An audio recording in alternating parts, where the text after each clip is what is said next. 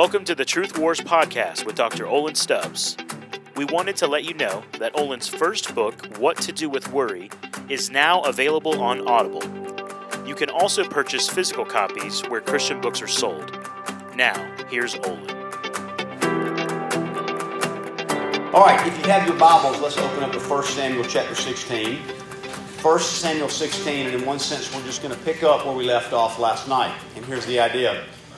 We looked last night at pride and really the anatomy of pride, the roots of pride, how pride starts in the depths of our heart. And in some sense, what we said last night is it starts very small, it starts very subtle, seemingly imperceptible, not that big of a deal. Impatience, little white lie, a little bit of manipulation, something that probably all of us have done before in our life. But what we want to talk about this morning is the idea of the growth of pride the growth of pride. That if you don't check it, if you don't fight it, if you don't take it seriously, even when it's small and like a white collar sin, this kind of domesticated, it doesn't seem like a big deal, it will grow into much bigger, more external, and worse sins. And we need to take it seriously. Now, I mentioned this last night, but let me say it again. A lot of the examples that I may use are from people that are in full time ministry. And there's at least two reasons for that. One, that's who I spend most of my time ministering to, so that's where I have the most practical examples. But the other reason I'm doing that is I think sometimes it's helpful to remember the best of people, the best of men, the most gifted of Christians, the people that get paid to read their Bible and do all the spiritual stuff and means of grace, even they can fall into these sins. So we, none of us, wherever you may be in your Christian life, you never need to think that you're above these sins, that you're beyond these sins. Okay? Now, we're going to look at Saul again, but what we're also going to do is we're really going to compare and contrast Saul to three other godly men in the book of Samuel as we go. So, first, we're going to do a comparison between pride and prayer, and we're really going to compare Saul and Samuel. So, let's look in 1 Samuel 16, verse 1. The Lord said to Samuel, How long will you grieve over Saul, since I have rejected him from being king over Israel? Fill your horn with oil and go. I will send you to Jesse the Bethlehemite, for I have provided for myself a king among his sons. And Samuel said, How can I go? If Saul hears it, he will kill me. And the Lord said, Take a heifer with you and say, I've come to sacrifice to the Lord. And then skip down to the end of the chapter after David has been anointed to become king. Or we'll look at that verse, verse 13. Then Samuel took the horn of oil and anointed him in the midst of his brothers. And the Spirit of the Lord rushed upon David from that day forward. Now, verse 14. Now the Spirit of the Lord departed from Saul, and an evil spirit from the Lord tormented him. Let me make one comment here because, again, this is one of those things that can be a little controversial. What does that mean? I thought once you had the Holy Spirit, He never leaves. I'm going to give a very brief explanation. If it's not enough, after we're done, Sean will come up and answer all of your deep questions about the Holy Spirit in the Old Testament. Okay? Here's my best understanding the Holy Spirit obviously was working for salvation in the Old Testament. You can't become a Christian without the Holy Spirit regenerating your heart. That's always been true. But it does seem in the Old Testament that the Holy Spirit primarily came in force and in power upon the leaders, men like David, men like Moses, to empower them to do the work that God had done. And sometimes the Holy Spirit even came upon non Christians to do things. Think about this there's the, there's the famous story of Balaam and his donkey and God spoke through the donkey. That doesn't mean the donkey became a Christian. Okay? So, but don't get caught up in that. That's not the point of our story this morning. Here's the point you are going to be faced with situations that bring fear. They're at least going to tempt you to fear, no matter how godly you are. Samuel the prophet, the mouthpiece of God in the Old Testament. He's so sad. I thought Saul was going to be this great king. He didn't turn out very well. He's grieving in his heart, and God said, Hey, I'm done with Saul. Quit grieving over him. Time to go anoint a new king. But Samuel's not a dummy, and he says, Hey, if I, if it gets out that I'm going to anoint a new king, I can already tell Saul's in a bad place. Everything we talked about last night the fear, the manipulation, the control. I think he'll have me executed. He's still the king, he still has power. But notice what he does. Samuel doesn't do what Saul did last night when he got fearful. He didn't take matters in his own hands. He didn't say, No way, God, I'm not doing that, and run away. He prayed. Maybe the best, most practical thing that you can do when you're struggling with any sin, whether it's fear, whether it's pride, is just turn the temptation into a place of prayer. Hey, God, here's what I'm struggling with. I hear what you're saying. Part of me wants to do it, but a lot of me doesn't want to do it. And you pray and you talk, and God spoke to him, and God gave him wisdom, said, Here's how you handle it. Don't say you're going to anoint a king. Go to offer a sacrifice, and that is part of what you're going to be doing. Just say that. Nobody will give you any problems.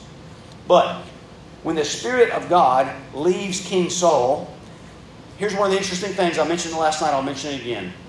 You study the life of Saul. There's never a place where he's praying, Oh God, I'm being tormented by a demon. An evil spirit has rushed upon me. Okay? Would you please take this evil spirit away? And again, let me just pause right here. Here's another kind of controversial thing. An evil spirit from the Lord, that can really wig us out, right?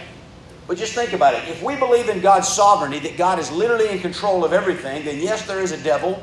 Yes, he is our adversary. Yes, he hates us, but he's still on a leash. In some sense, he's a puppet, he's a pawn that God controls. So even if there was a demon coming after you, God's in control of that, and how should you respond? You should pray. You should listen.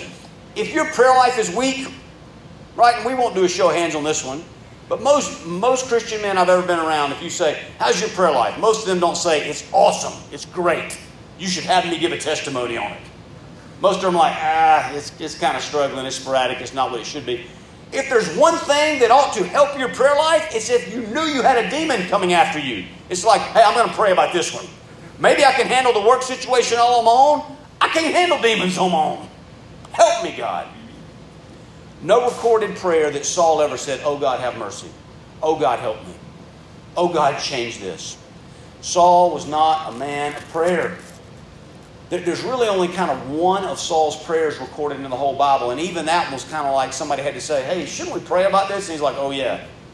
But what is David maybe most famous for? The book of Psalms, where over half of them, they're his. He was a man of prayer. Maybe the best thing to cultivate real humility in your heart is just be a place, a man of prayer. So, do you pray or do you go to pride to handle situations in your own strength? The second comparison will be fear and faith. We're going to look at David, David versus Saul. So go to 1 Samuel chapter 17. This is the story of David and Goliath. It's very long. We're not going to read the whole thing. My guess is that most of you have heard enough of it, you'll be familiar. So let's start in verse 4. And there came out from the camp of the Philistines a champion named Goliath of Gath, whose height was six cubits and a span. He had a helmet of bronze on his head, and he was armed with a coat of mail, and the weight of the coat was 5,000 shekels of bronze. And he had bronze armor on his legs, and a javelin of bronze slung between his shoulder blades. The shaft of his spear was like a weaver's beam, and his spear's head weighed 600 shekels of iron, and his shield bearer went before him. And he stood and shouted to the ranks of Israel, Why have you come out to draw up for battle? Am I not a Philistine, and are you not you servants of Saul? Choose a man for yourself and let him come down to me. If he is able to fight with me and kill me, then we will be your servants. But if I prevail against him and kill him, then you shall be our servants and service. And the Philistines said, I defy the ranks of Israel this day. Give me a man that we may fight together. When Saul and all Israel heard these words of the Philistines, they were dismayed and they were greatly afraid. How many of you have seen the old movie Troy with Brad Pitt? Okay? Another great movie. All right. It's, it's not Braveheart level, but it's a good one to go see. That's a good manhood movie. But there's this scene at the very beginning where you have two armies lined up to fight. And they said, no, let's choose a champion so that all these people don't have to die. And if our champion wins, then we win the battle, you become our slaves, and vice versa. And this actually happens sometimes in the ancient Near East. And so that's what's happening. But uh, the Philistines had a giant named Goliath, probably nine feet or taller. Huge. Now, just think about what we know about Saul if you read the book of Samuel. What part of what he was known for is he was the tallest Israelite, heads and shoulders above everybody else. At that time in ancient Israel, most men didn't have their own suit of armor. They didn't even have their own sword and shield. But Saul did. Saul had a suit of armor. Saul should have been the man to say, I'll go fight Goliath. But he's terrified.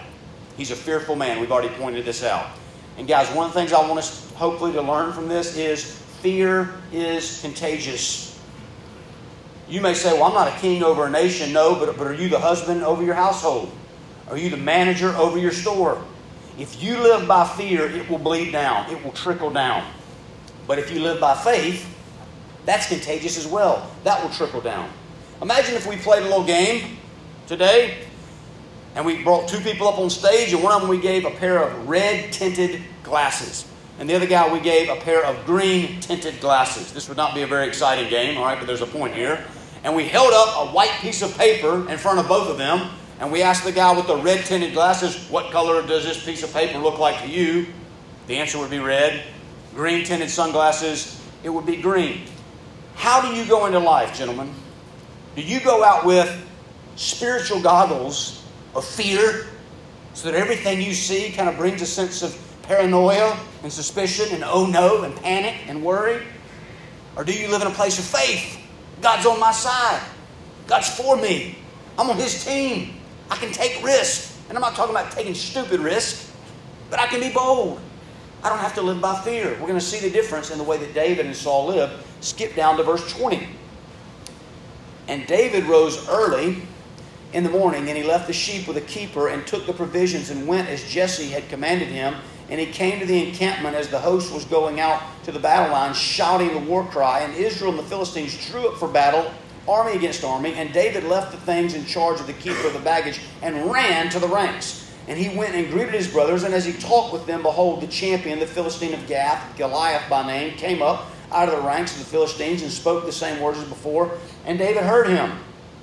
And all the men of Israel, when they saw the man, fled from him and were much afraid. And the men of Israel said, Have you seen this man who has come up? Surely he has come up to defy Israel. And the king will enrich the man who kills him with great riches and will give him his daughter and make his father's house free in Israel. And David said to the men who stood by, What shall be done for the man who kills this Philistine and takes away the reproach from Israel?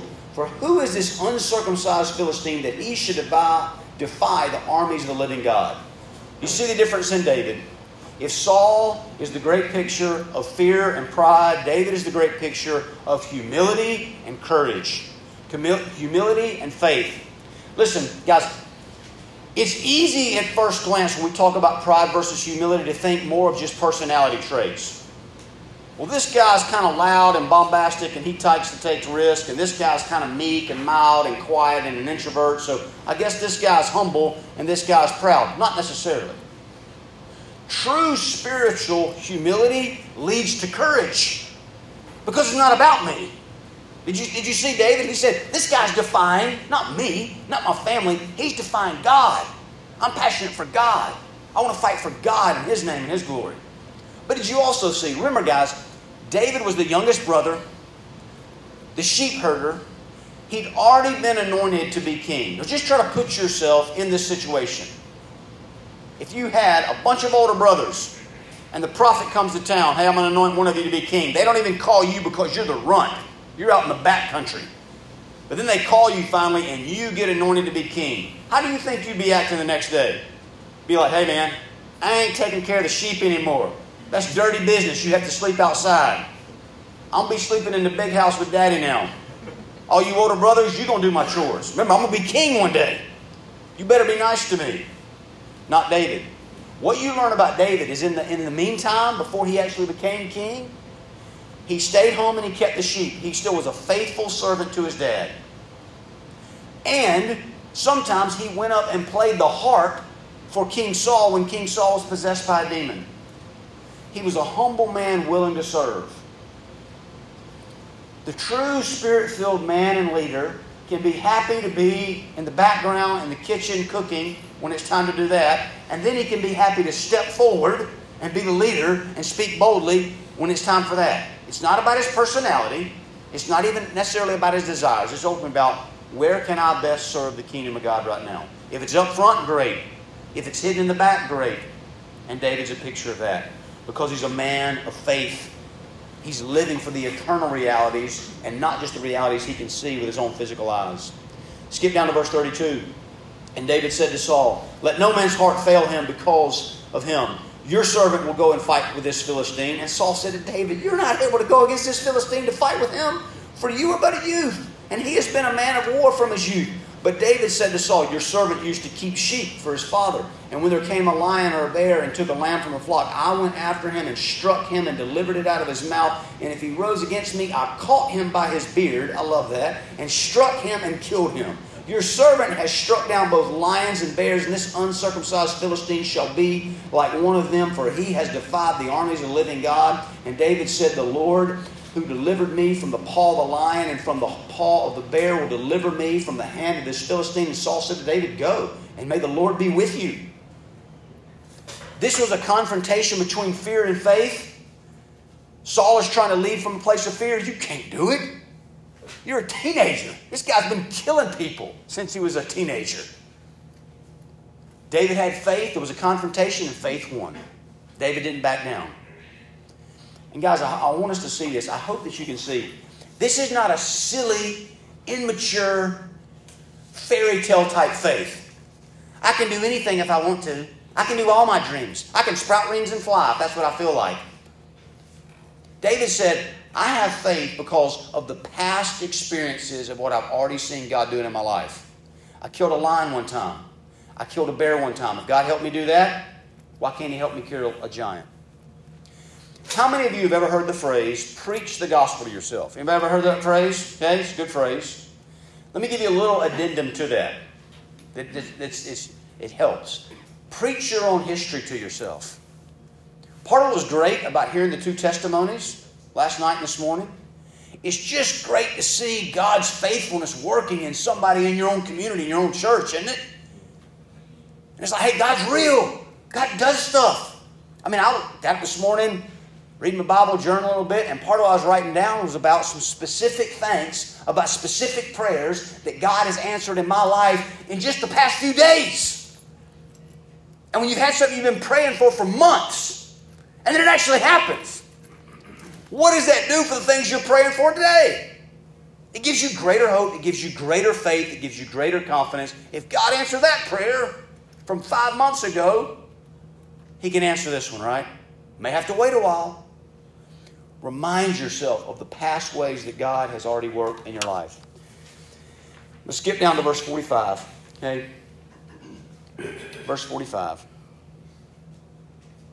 Then David said to the Philistine, You come to me with a sword and with a spear and with a javelin, but I come to you in the name of the Lord of hosts, the God of the armies of Israel, whom you have defied. This day the Lord will deliver you into my hand, and I will strike you down and cut off your head, and I will give you Give the dead bodies of the host of the Philistines this day to the birds of the air and the wild beasts of the earth, that all the earth may know that there is a God in Israel, and that all this assembly may know that the Lord saves not with sword and spear, for the battle is the Lord's, and he will give you into our hands. That's what you call holy trash talk, all right? He said, Hey, I'm going to kill you and all your friends, and I'm going to chop your head off just for good measure. Probably not a great New Testament application for this one, okay? But at least it's fun to read about in the Old Testament. When the Philistine arose and came and drew near to meet David, David ran quickly toward the battle line to meet the Philistine. And David put his hand in his bag and took out a stone and slung it and struck the Philistine on his forehead. The stone sank into his forehead. He fell to his face to the ground. So David prevailed over the Philistine with a sling and with a stone and struck the Philistine and killed him. There was no sword in his hand in the hand of David. Then David ran and stood over the Philistine and took his sword and drew it out of its sheath and killed him and cut off his head with it. When the Philistines saw that their champion was dead, they fled. Okay? Guys, do you live by fear? Do you live by faith? It will be contagious. It will bleed down to others. Once Goliath had had faith, in some sense, but he had faith in his own abilities didn't work out very well for him. And when he fell dead, all the army. If you put your faith in the wrong thing, that won't work well. You've got to make sure you're putting your faith in the one true Lord God. And then He will never let you down. There may be dark days, there may be hard days, there may be dips on the roller coaster, there may be days when He seems distant. But if you are living by fear in those dark days, you're going to panic. You're going to worry. You're going to overreact. If you're living by faith in the valley of the shadow of death, you'll say, I know He's with me. I can't feel Him. I can't see Him. I can't hear Him. But I trust the character of God's Word. What He tells me about Himself. The Word of God has more power in my life because I'm going to let it have more power in my life than the evil whisperings of Satan in my mind that are saying, You're a goner. He's forgotten about you. He's not going to come through for you. He's not a good father. He doesn't keep his promises. Maybe for other people, but not for you. He's not really that personal. He doesn't really care. You ever have those, those thoughts go through your mind? That's when you got to preach your history, preach the gospel, preach the truth to yourself. Now, 1 Samuel 18, this will be a comparison between Saul and his son Jonathan. And it's a comparison between suspicion versus submission. Again, I know I used this last night, but I'm going to use it again. Guys, this is just a great litmus test. Because if you're like, man, all this stuff is good in theory, but I'm trying to figure out how do I really apply? How do I know? Am I, am I more proud, more humble? a great litmus test is when somebody comes and gives you constructive criticism, how do you respond? The fearful, portion, the fearful person is going to get suspicious. Who have you been talking to? How long have you thought this? Defensive. The submissive person is going to get humble and try to take it and invite it in. It's just a litmus test. It doesn't mean you have to agree with everything, but at least I'll take it and pray about it. Look at the difference in how Jonathan and Saul are going to respond here. 1 Samuel 18, starting verse 1. And as soon as he had finished speaking to Saul, the soul of Jonathan was knit to the soul of David, and David and Jonathan loved him as his own soul. It's like his soul was chained to the soul of David. And Saul took him that day and would not let him return to his father's house. He's like, man, this guy's a warrior. He's not dealing with sheep anymore. He's going to be a general. Then Jonathan made a covenant with David because he loved him as his own soul. And Jonathan stripped himself of the robe that was on him and gave it to David and his armor and even his sword and his bow and his belt. Now listen, this may just be David is still the little shepherd boy. He didn't have any armor, he didn't have any clothes worthy to serve in the king's court. And Jonathan sees what happened, what God is doing. He says, You know what? You can have my robe, you can have my sword, you can have my armor. At minimum, it means that. More than likely, this was almost like a ritualistic way for Jonathan to say, I know you're going to be the next king, even though based on divine right and hereditary, I should be the next king. God wants you to be the next king, and I'm fully behind it. Here's my sword. Here's my armor. Here's my robe. It's like a covenantal ceremony. One commentator said this Only faith makes us willing to be the lesser. Imagine you were in a job situation and there was an opportunity for promotion that came up. And you thought that you should be the one to get the job for whatever reason. Maybe you're the oldest. Maybe you got the longest tenure. Maybe you really think you're the most qualified, the best gifted. But then your boss chooses somebody else. And it's not a sinful decision. You can't say, like, that guy's a crook, he should be in jail. He's a good guy. You just don't think he's as qualified for the job as you. But God, in His providence, has ordained the other guy got the job. How do you respond? And I don't, guys, it doesn't mean that you can't say, you know what, maybe it's time for me to look for a new career. Doesn't mean that. But can you do that with a happy, humble heart? A submissive heart? Maybe this is God just speaking to me. It's time for me to move on. Are you like a pouty, petulant child? I can't believe they didn't call my number this time. It was finally supposed to be my day to shine. Is your heart filled more with suspicion or is it filled more with submission to God, His wisdom, and His providence? Look at verse 7. And the women sang to one another as they celebrated Saul has struck down his thousand, and David his tens of thousands. Now listen, there, there are multiple commentators that will say probably what the women were doing is they weren't saying David was better than Saul. They were just kind of mocking the Philistines. They were kind of like, man, we got a king that can kill a thousand Philistines, and now we got a new general that can kill 10,000. They, were they, they weren't necessarily trying to say David's better than Saul. They were just in general trying to mock the Philistines. Right? It's like, man, we got multiple people over here that can kill Philistines when they want to. But that's not how Saul heard it, was it? Right? Because he's got an arrogant, fearful, suspicious heart. So everything he hears, he's interpreting through those lenses. of fear, of pride, of self centeredness. It's all about me. What do people think about me? And Saul was very angry. And this saying displeased him. And he said, They have ascribed to David ten thousands, and to me they have ascribed thousands. What more can he have but the kingdom? And Saul eyed David from that day. Guys, I know a situation that basically, like I was just describing, opportunity for motion came up. One guy didn't get it, the other guy got it. And the guy that didn't get it stayed, was trying to fight, Christian guy, trying to fight to have the humble heart be supportive, right? But at one point he met with me and he literally probably said, Let me tell you 20 things that I think this new guy's doing wrong. And as I was trying to listen, objectively, I know both of the guys, what I realized is all the 20 things you just listed out, you, maybe, maybe they were bad, depending on how you interpret them. But there's also a positive way to interpret them. But he had on these lenses that everything he saw about himself, he spun it to be positive. And everything he saw about this other guy, he spun it to be negative. Does that make sense? It's a dangerous place to be. Verse 10 The next day, a harmful spirit from God rushed upon Saul, and he raved within his house while David was playing the lyre, and as he did day by day. And Saul had his spear in his hand, and Saul hurled the spear, for he thought, I will pin him to the wall. But David evaded him twice. And so, I don't want to get off on this, guys, but again, look at the humility of David, the giant killer the bear killer, the lion killer. But when the king is literally trying to murder him, David doesn't take matters into his own hands. He realizes, hey, I am not going to kill the king of God's people, even if he is crazy, even if he has a demon. I'm leaving that to God. That would be out of bounds for me. You might be in a situation right now where you see something wrong with somebody in leadership. And maybe there's a place for you to speak up, but it might be, you know what, that's not my role. I can pray about it, but that is not the role that God has given to me right now. Humility, patience, wisdom, they go together.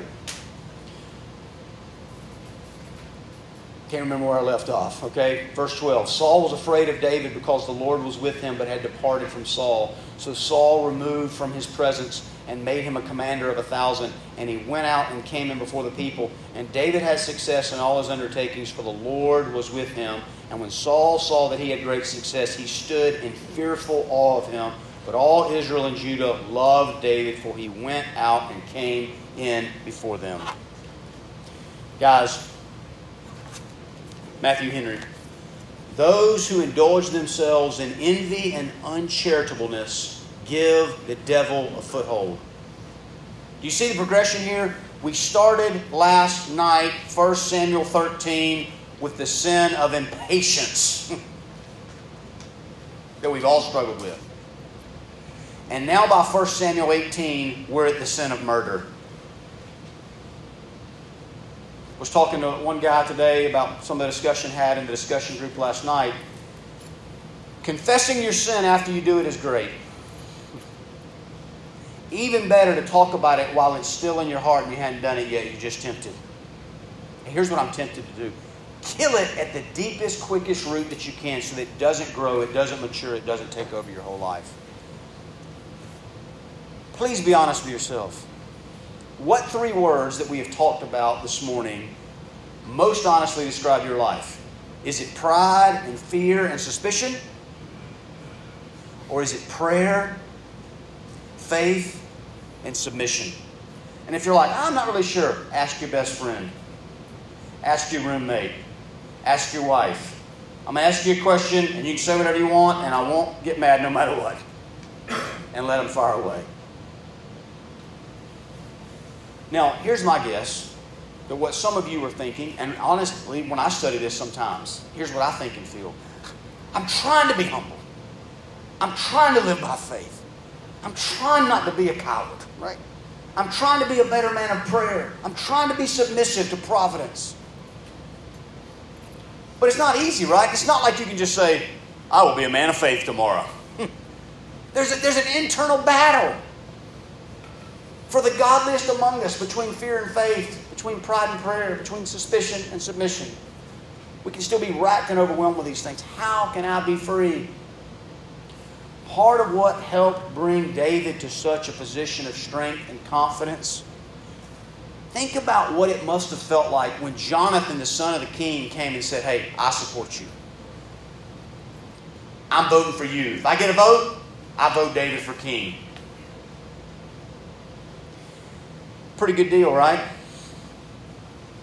The son of the king of God's people. If we're in Christ, guys, we've got an even better deal. The Son of God, the Son of the universe, came down and he took off his robe of righteousness. And he says, Here it is, you can have it. And give me your robe of shame. Give me your lifestyle of fear, pride, arrogance, and I'll take it to the cross. And I'll suffer there. I'll be, I'll be nailed to the cross for you. And guys, with his blood, he chained himself to us. In a sense, Jonathan gave up all his gifts all his riches, all his rights, all his privileges for David. The Lord Jesus Christ did all that for us and even more. He literally gave up his life, his soul, and hell for us. That love ought to overwhelm all of our fear, all of our doubt, all of our pride, all of our anxiety.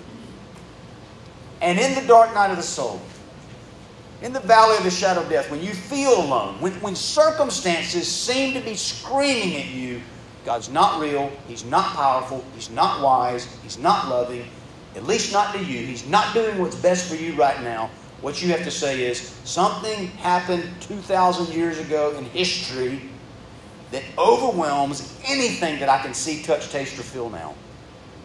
And so by faith, I will continue to trust Him, to pray to Him, to submit to Him. And He will come through because He's already proven it. Lord Jesus, Help us be honest about our weaknesses, our sins, our struggles. But then by your grace, would you help us to live more and more from a Christ centered confidence, not a self centered confidence? We pray all this in Christ's name. Amen. Thanks for listening to this episode of Truth Wars with Dr. Olin Stubbs. We want to remind you to please leave a review for this podcast wherever you listen and to share this podcast with any friends or family that you think may be blessed by Olin's teaching.